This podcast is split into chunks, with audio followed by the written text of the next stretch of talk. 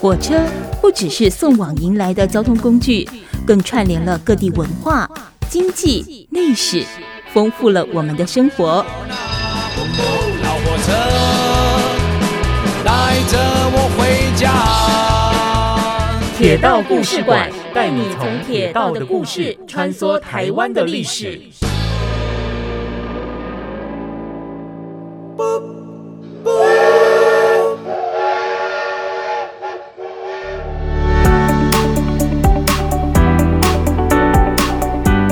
九点一大千电台铁道故事馆，我是念慈哦。今天节目现场呢，我们还有呢，旧打狗驿铁道故事馆的馆长古廷维，廷维你好，大家好。嗯，我们呢今天当然继续要来谈我们台湾呢轨道的故事。不过今天开始，其实呃有一点点跟前面我们所谈的纵贯线北段又不太一样，因为如果你还记得的话，我们上一次谈的是新竹到竹南的这两个端点哦。那我们也谈到了新竹这边，除了是一个百年车站，那它有它它的这个呃国定古迹的历史地位之外呢，另外包含它跟我们现在很熟悉的内湾线其实也蛮有关系的。那另外一个端点竹南这个地方就很有意思哦，因为从这里开始，其实我们呃如果说你还蛮啊常搭火车或曾经有搭到呃就从竹南往南的这个方向来前进的话，你就会知道说从这个端点开始，它会分作所谓的山线呃跟海线。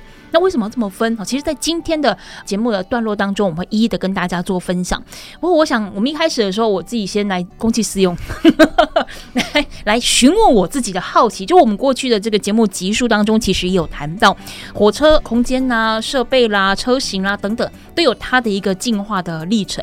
那我们呃过去也曾经谈过说，呃，可能现在越来越少人知道所谓的复兴号哦，它过去是挂在这个一开始啊，是挂在这个莒光号的后面，那当然它有所谓的冷气设施，可是冷气哦这种配备对我们来现在来讲是标配。你哪一个车子里面没冷气，这到底是谁还要坐进去？好，那但是更早之前一定不会有嘛，一顶的是唐阿帕亏扇红嘛，然后再不然就是或许后来演进到有电风扇等等这样子的一个客运的列车，它的一个乘车品质的演变，是不是有它的一个进程呢？当然是嘛，因为。过去冷气是一个蛮、嗯、少见的东西，对，嗯，其实我觉得可以，大家可以回忆一下，嗯、就是我们自己家里面什么时候开始有冷气？嗯、但现在如果是一二十岁的年轻人，我相信就是标配啊，嗯，就是出生的时候，呃、嗯，理所当然，对，我家甚至每一个房间、客厅都都有，对，除了厨房跟储藏室，现在连厨房都有，啊，对，现在连厨房都有，对，就是太太常见了，嗯，嗯。但是其实在，在再更往前一点点而已的时候，嗯。一般人的家庭里面不一定，甚至有人是家里是没有冷气，嗯，或者是就一两台，对。哦。如果要真真的好热哦，那就大家就集集 合在同一个空间，电风扇前面一起吹，对，也可以一起吹这样子。那这个是直到一九九零年代都还是这个现象哦，这么晚哦，只要大家回想一下，我们现在都太习惯了，对，公车都有冷气，嗯，火车都有都有冷气，大家想说，哎，公车难道会没有冷气吗？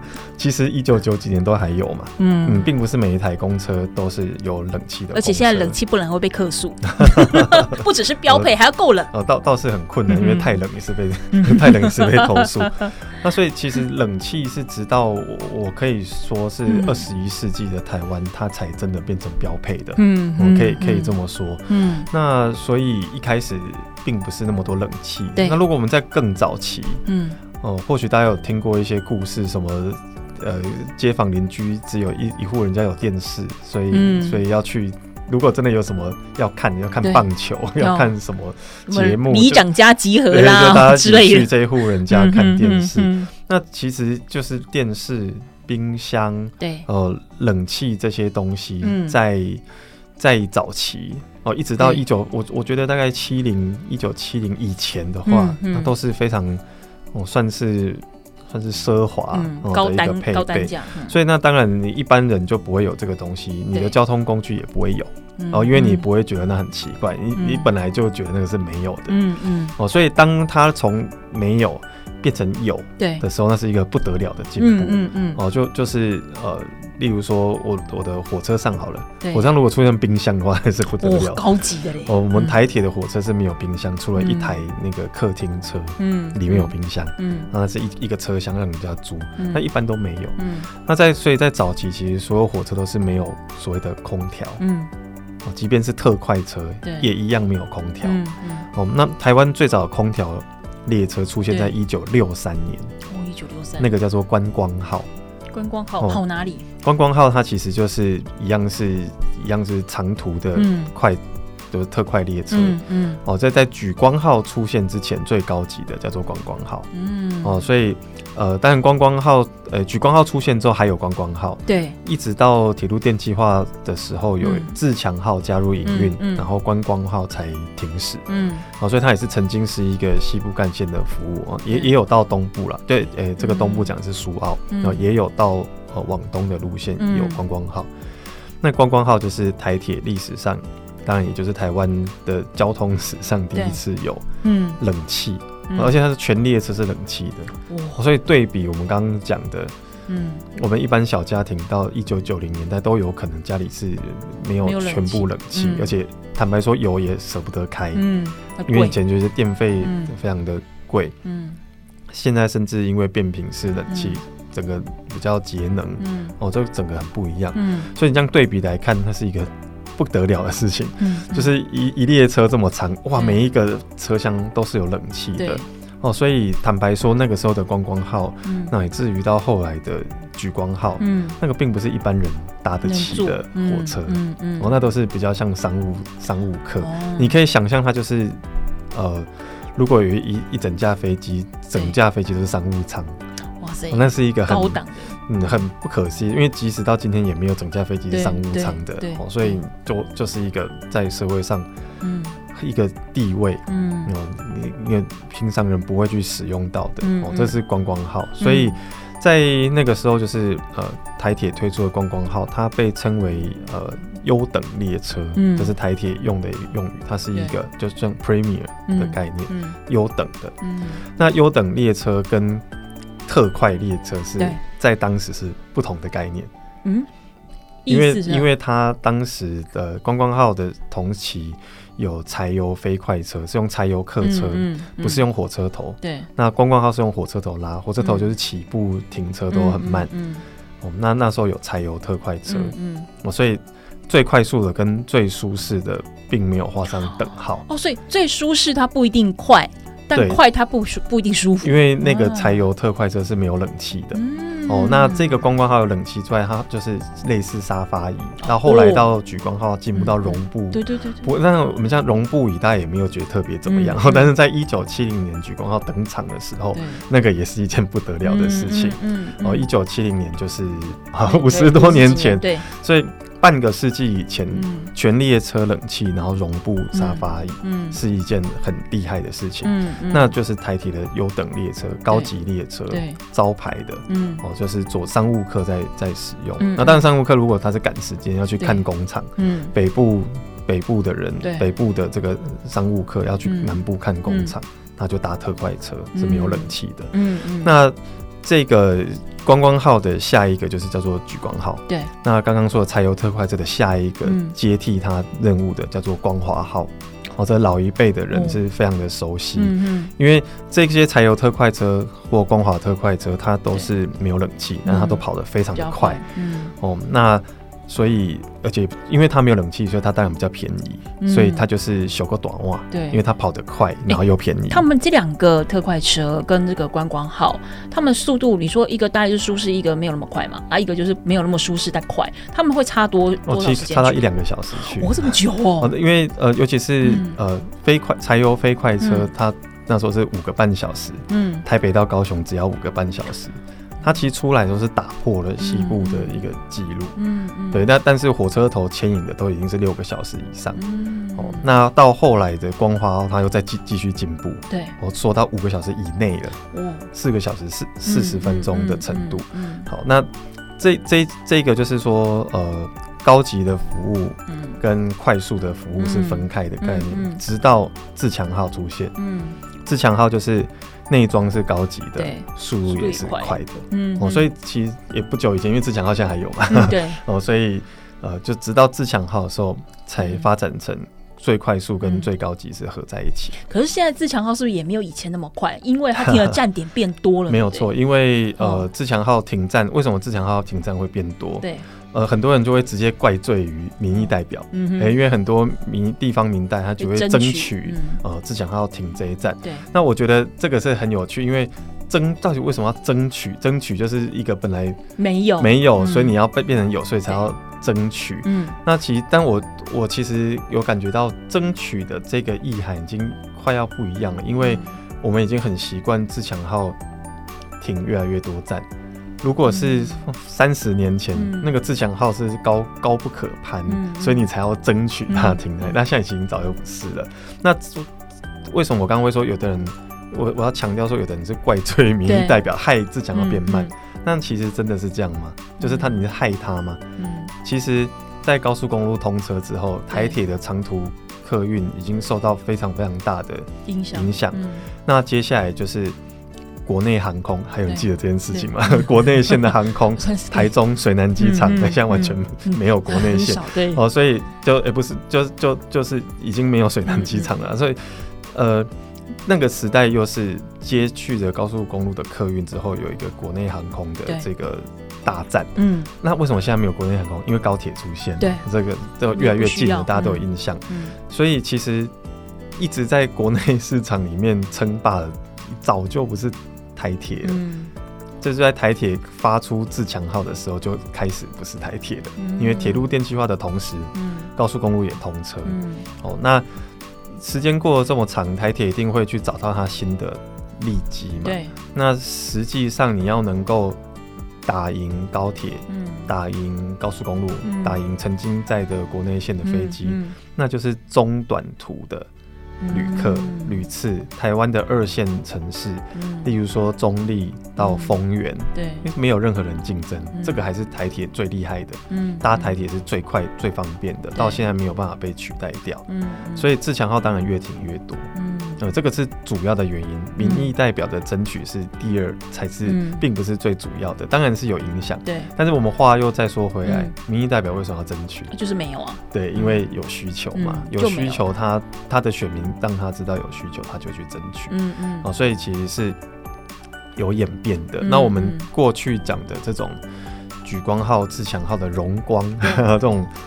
跑很长都不停站，对然后又这么舒适，其实那个氛围早就没有了。嗯嗯，哎、你刚才提到我们那个观光号，对不对？它是纯粹取名叫观光号，还是它有用途的关系？哦，它的名字最早出现是一九六一年，嗯嗯那个时候刚好是一个被就是像台湾观光年的、嗯嗯、有这样子的，是不是政策哦？政策哦，有有这样子的宣示，嗯、所以就是搭上这个哦风潮，嗯、而且它呃这个观光号就爬，就是。它刚开的时候，呃，它的火车头前面有挂一个牌子，嗯，就是这个火车的名字“对。观光号”，它是写在火车头前面，再挂另外一个铁牌挂在火车头的前面，其他的没有。那时候是台铁很就是第一次做这件事情，嗯，就是当然是学国外的，嗯、不管是日本或欧洲大陆、嗯、美洲美洲大陆都有高级列车的车头去挂一个牌子，嗯嗯、所以这这牌，嗯、就是他那时候要推出一个新的。高级的服务，对，呃，而且他这个牌子上面是写法文，写别 Bienvenue 就是欢欢迎光临，写 Welcome 的意思，哦，这是一个很很特别，对，非常特别，那非常 international，为什么？因为它的主要的客群根本就也不是台湾人，哦，因为那个时候我有一些国际人士，然后到后来就是越战的关系，台湾是成为这个。这个在越南驻军来度假的地方，嗯、就从观光号、举光号的这个时候高级列车，嗯、其实都是给这些外国的、嗯、提供外汇的人士，或者是台湾这个国内的话，就是一些比较顶级的商务客，商啊，也都不是一般人在搭的火车。嗯嗯嗯、对，那到到后来的自强号也是，对，都还是很贵的东西。其实我我也是回忆，就是我觉得到二十多年前，嗯，自强号还是一个很贵的东西，你会觉得哦，这个很贵，嗯，就是会避免对。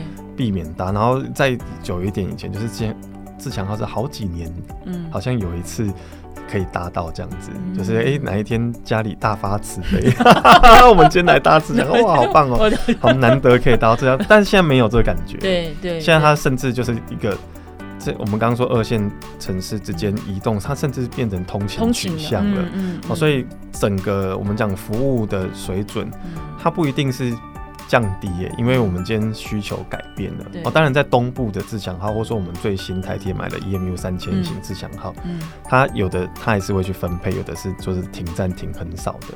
嗯、对，所以像西部也有普悠马号，对，就就是它也是很快，从、嗯、台北到高雄三个半小时左右，它就可以跑完。嗯嗯，那其实是历史上最快的自强号，但已经没有人在意了，嗯、因为它在高铁通车之后才 有，所以它已经其实无所谓了，就是没有没有当年那种一特殊一再的对一再的突破的那种。那种氛围，嗯嗯嗯，好，我们待会下个阶段回来哦，再来呃继续聊，就是说，其实我们在讲到车站，当然现在还是以交通的目的为主，可是有一些车站或者说呃为了某一些特定的呃需求或目的，哎，你可能会在车站或者在它的附近有那个所谓盖戳章，我就很爱去盖那种东西，就是，但是那个戳章其实是我们现在来看是因为了观光的需求才有的嘛，还是在过去在早期这个戳章的这个呃存在？其实不是只有为了到此一游，它有它其他代表这个车站或这个呃呃火车哦这一段历史的特殊背景或意义呢？我们在下一个阶段回来继续聊。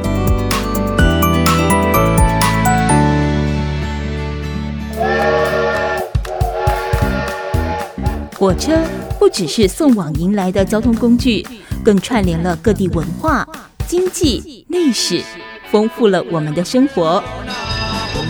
老火车带着我回家。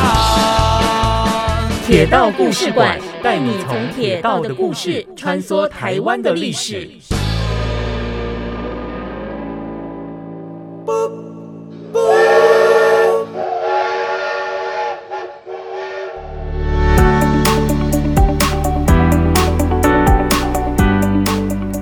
九九点一大千电台铁道故事馆，我是念慈哦。那么节目现场同样还是有我们旧打狗驿铁道故事馆的馆长庭维在现场。上个阶段其实我们大概就是从这个呃火车的搭乘的一个品质，车厢内的品质，从有没有冷气，而冷气这个时间点出现到底是在什么时候？那有了冷气之前是什么样的样态？有了冷气之后也不见得是所有人都能够坐，因为它就是一个身份地位跟你有没有钱 可以去勾得到边的一个象征哈。但但是其实。呃，像现在我们前面的一些集数有谈到，就是说，呃，在这个公路啊，啊、呃，或者是说在这个呃高铁，或者甚至是捷运出现之后，有一些原本的这个台铁的车站，它可能也没有那么被需要了，因为有替代性的呃呃搭乘的工具出现了哈，但但是它又。不需要到废掉的一个程度，然后它可能还是保留在那边，那也是有可能哦转型作为这个所谓的呃观光的用途，所以观光嘛周边嘛就会希望能够有些叮叮咚咚的东西让大家有那种到此一游的概念，然后或者说有个纪念，甚至是说，哎，我去到这边我是不是可以有什么样的一个意象或者是呃东西？可以直接跟这个地方、跟这个车站 link 起来。那有很多地方你会看到开始有这个所谓的纪念戳章，而且不只有一版、两版、三版，很多版，而且搞不好也会定期每季去换哦。那但是这个戳章以现在来看是一个观光的概念，就是到此一游，有个纪念章。那但是过去有吗？这个戳章它是有也有它的一个历史的演进的？哦，其实，在台湾的话，嗯、最早在呃。这个一九三零年代就有这种风景纪念戳章，而且它是以车站为单位，嗯，就是很多车站都有。哦，那它其实跟今天的很多纪念印章的那种目的跟风格，嗯，或者说表达方式，其实都蛮像的。嗯，那它其实的确就是做纪念用，对，做纪念用。那呃，在那个时候的戳章，它设计的都是非常的简洁，嗯，就是车站附近著名的物产。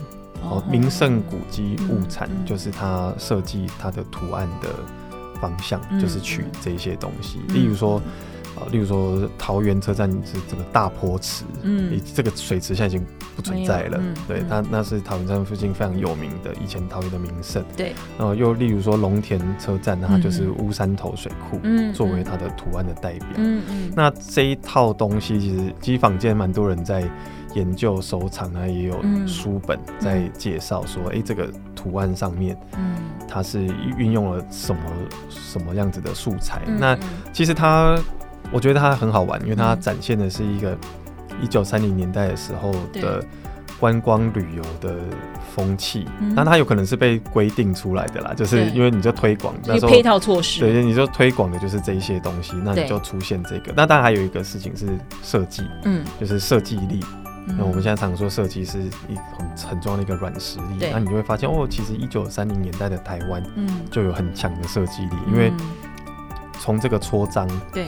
你可以看到很多特别的巧思，嗯，它各式各样的变化。因为，呃，我们想戳章可能就是圆形或方形，对。那它有时候也不一定是这个形状，还有不规则形，或者它不一定有那个框的轮廓。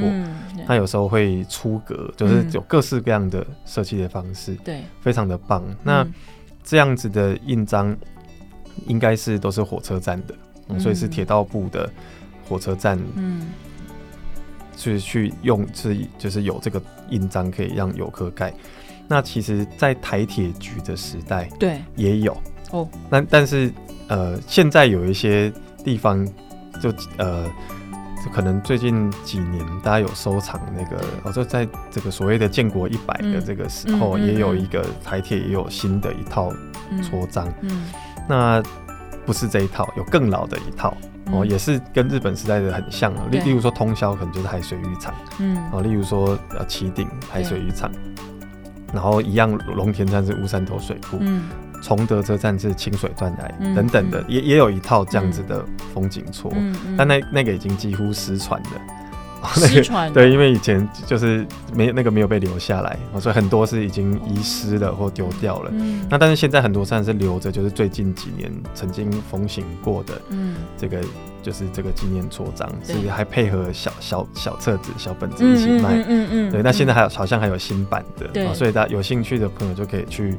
去买来盖来收集，然后你也不一定要买对。这个他们这个活动官方做的这个本子，你可以随便的笔记本，对。哦，不管有线没线的的都可以用来收集印章。那其实这个文化是在日本，嗯啊也也是行之多年，所以也是日本政府那个时候来到台湾，把他们当时的这些铁道的习惯带来的嘛。其实是差不多时间，因为根据研究，日本本土也是一九三零年代。那等于说同步的开始在推推展观光的时候，嗯，我发现这是一个很不错的，嗯呃方式。那这个传统其实在日本是传承的比较完整，比较悠久。他们几乎所有车站都有，嗯，而且那个印章是很大一颗的，嗯，对。那当然就就是伴随着有的人就去呃发行那种专门用来收集这个的。本子，本子但但但你还是可以自己准备一个笔记本带。可是其实我记得我们之前的集数里面有谈到说，台湾的这个呃铁道的发展，其实在早期，呃大大多都不是给人做的为主，就是可能载货，就是呃呃经济等等的这个运输为主。所以你说，如果是在一九三零年代那个时候开始，呃有这样的一个。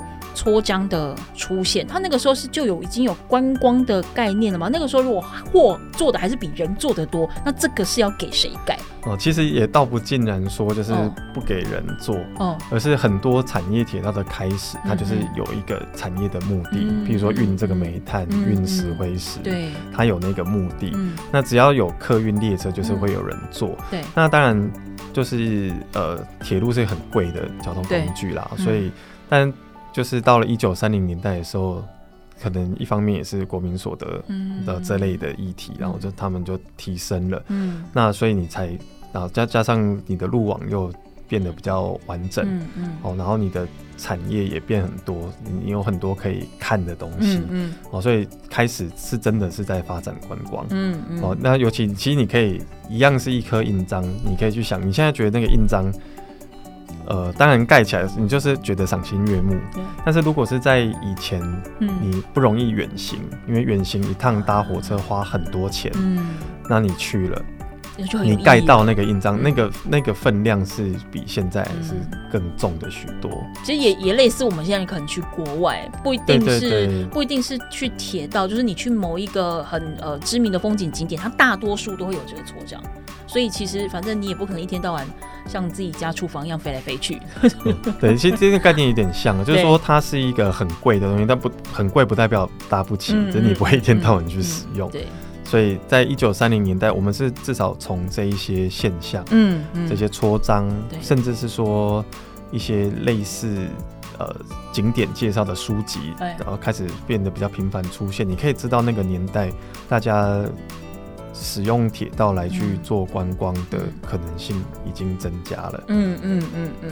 那接下来我们就要谈到，就是我们今天这一集当中很重要，就是从竹南往南继续到后龙。那竹南这一个车站的存在，其实呃在西部干线当中是非常的呃特殊也重要，因为从这里开始，我们的那个台湾的铁路的路线会分为这个山海两线哦。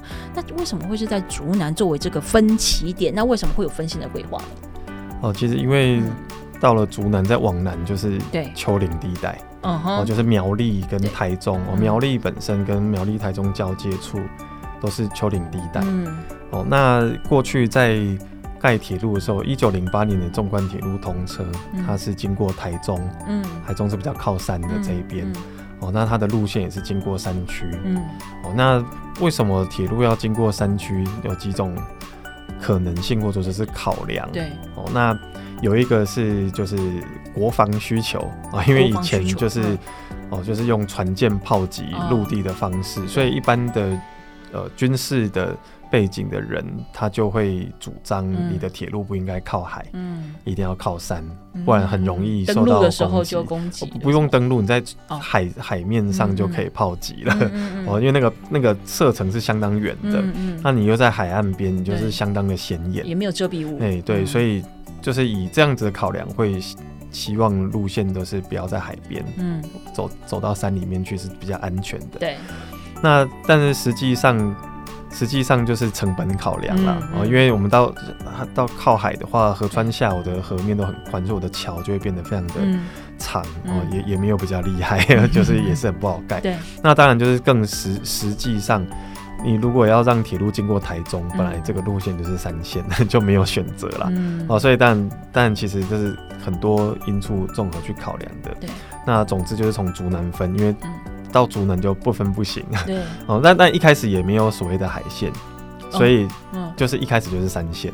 一九零八年的纵贯铁道就是竹南下一站就是造桥，哦。哦，然后然后往苗栗，所以它不是一开始就有出现，一开始就没有这样子的规划，一开始就只有三线而已。对，那所以也就是说一开始根本没有三线这个名称。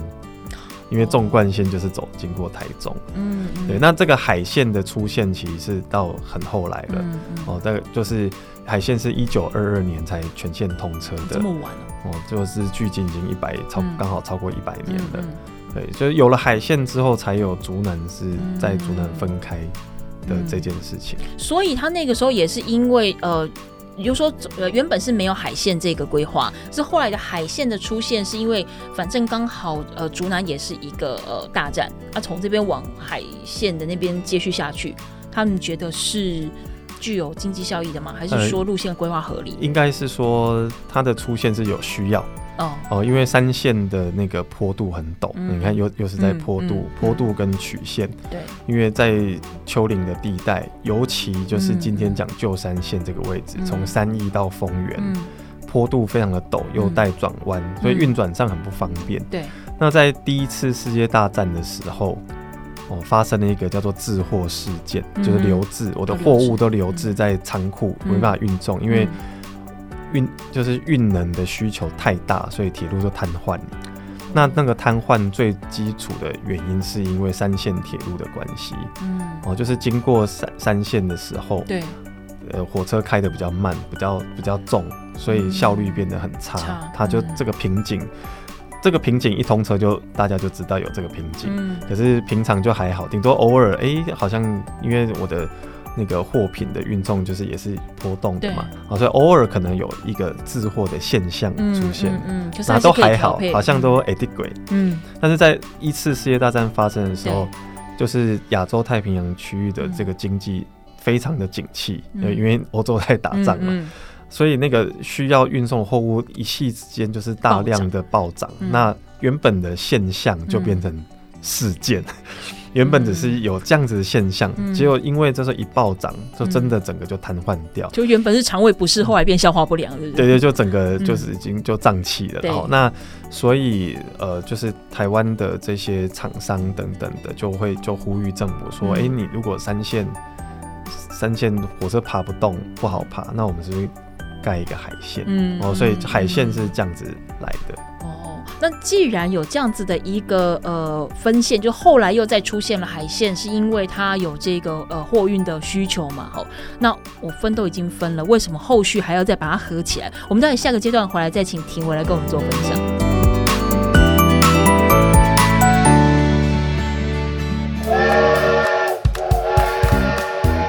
火车不只是送往迎来的交通工具，更串联了各地文化、经济、历史。丰富了我们的生活。老火车带着我回家。铁道故事馆带你从铁道的故事穿梭台湾的历史。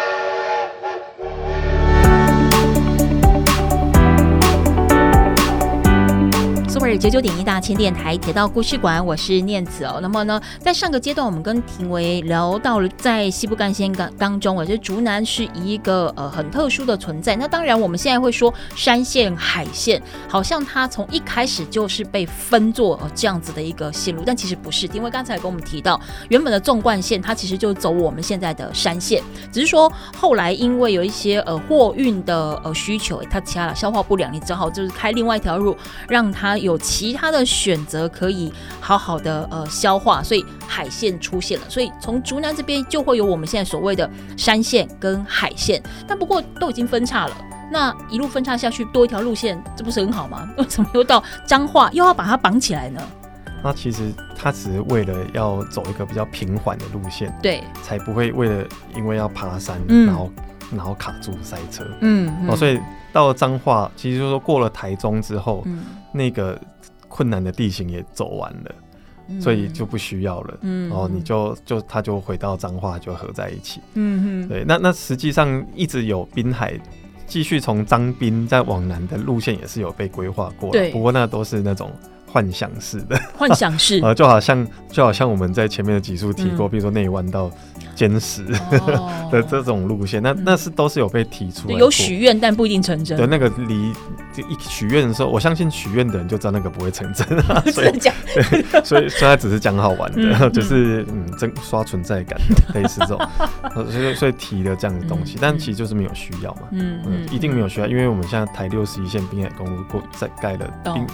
滨海快速道路，西滨快速，嗯，盖了二二十几年了，也还没有接起来啊，嗯、所以所以现在是不需要的，嗯，对，那那总之就是因为它的目的，海线的目的就是要绕过苗栗、台中的丘陵，那已经绕，所以你你只是一个 bypass 的概念，嗯、所以到台中就过了台中就接回来，嗯哼哼，就是他当初的要分线的那个理由已经也不存在了，对，实实际上它它、嗯、的概念也不是分线，哦它是取代的。取代。对，因为那个是坡度比较平缓的，对。哦，所以长途列车就去改走海线，嗯、不要再摩代摩去去被夹。哦，所以它是它并不是它实际上不是分线的概念，它、嗯、是希望说火车不要再走那个嗯。哦这么陡的路线，嗯嗯。那如果说海线当初它的存在有它的利用价值跟必要性哦，那可是现在看来，它海线的这个各个。站点或海鲜这条路线就不比我们现在山线受到重视，使用率其实相对的低。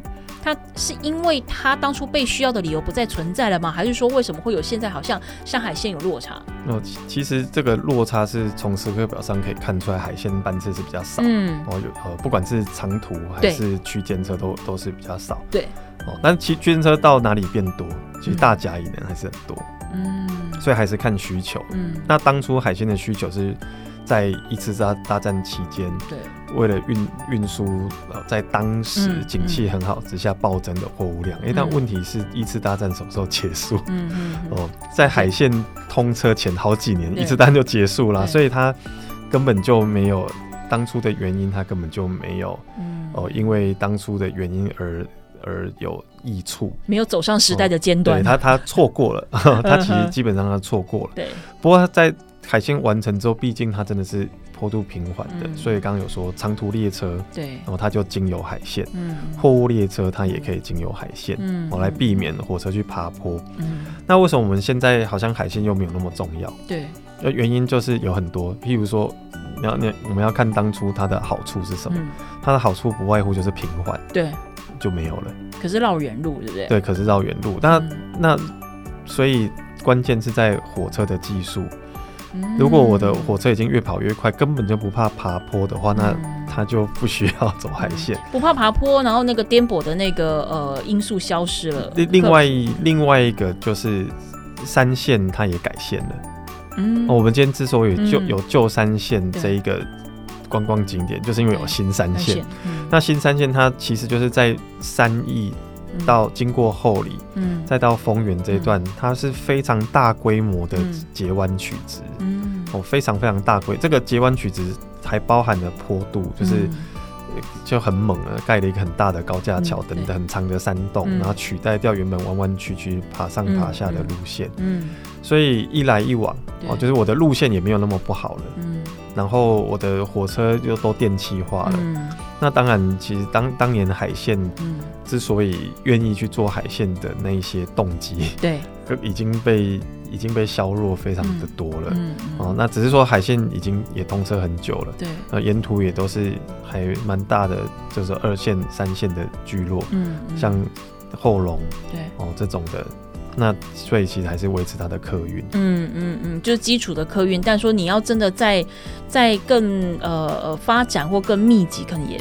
没有，呃，就因为这个已经牵涉到就是后来不同的时代的啦，嗯嗯、所以就已经，总之它就不是一九一零年代的那一个需求。嗯嗯嗯。那我们如果说呢，在从竹南离开了之后，再往南走，我们就会经过，我这真的呃，谭文大山，谭文还有还有听过，但大山。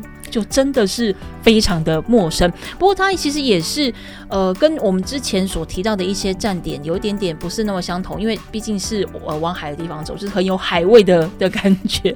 这些站的特色是什么？那其实谭文跟大山是非常有名的木造车站，嗯，然后就呃木头的房子啦。对那因为我们之前。节目里面有提到说，哎、欸，过去曾经比较不注重这种对。文化资产，所以很多木木造山就拆掉，嗯、像像是旗顶就被拆掉。嗯、哦，那海线很特别，是运气很好，它有五个，嗯，五个还在，都在。对，我们报章媒体也会讲什么海线五宝，我觉得还蛮怂的。仅存的五宝。就是呃，谭文、大山、新浦、日南、追分、嗯、这五个车站是木造的，嗯，哦，但是。但是很多人以为他们这五座长得一模一样，因为看起来很像。嗯。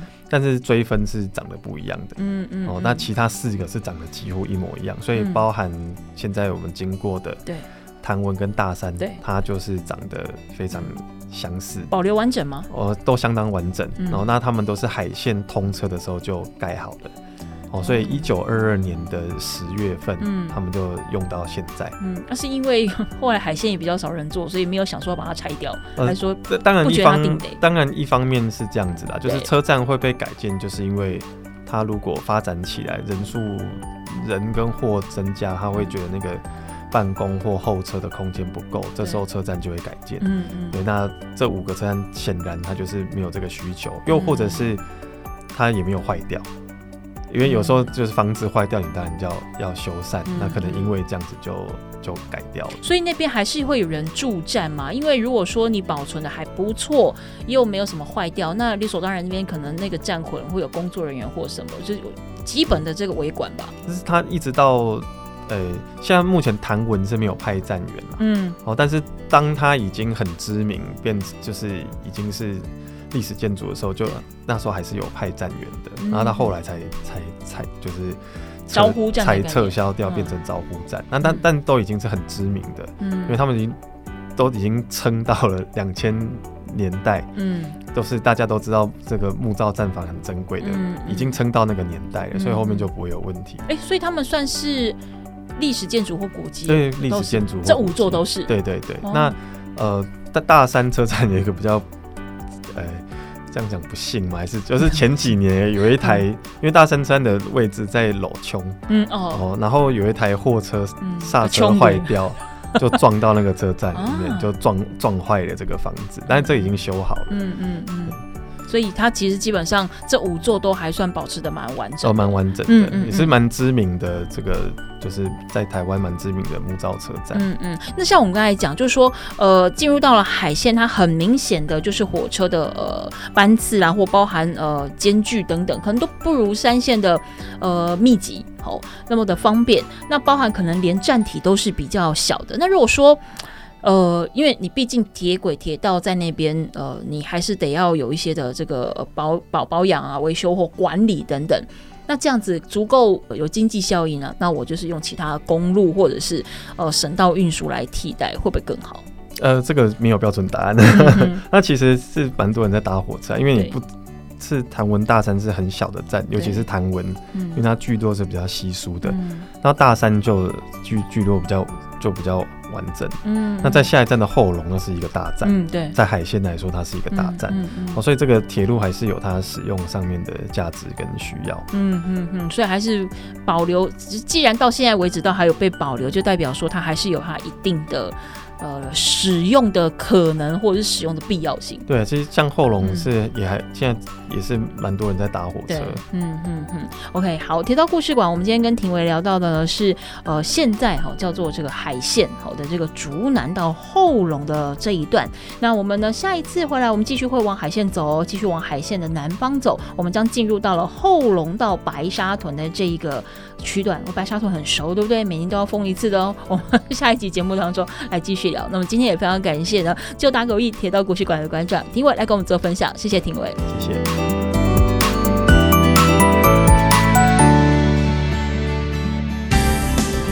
本节目由文化部影视及流行音乐产业局补助直播。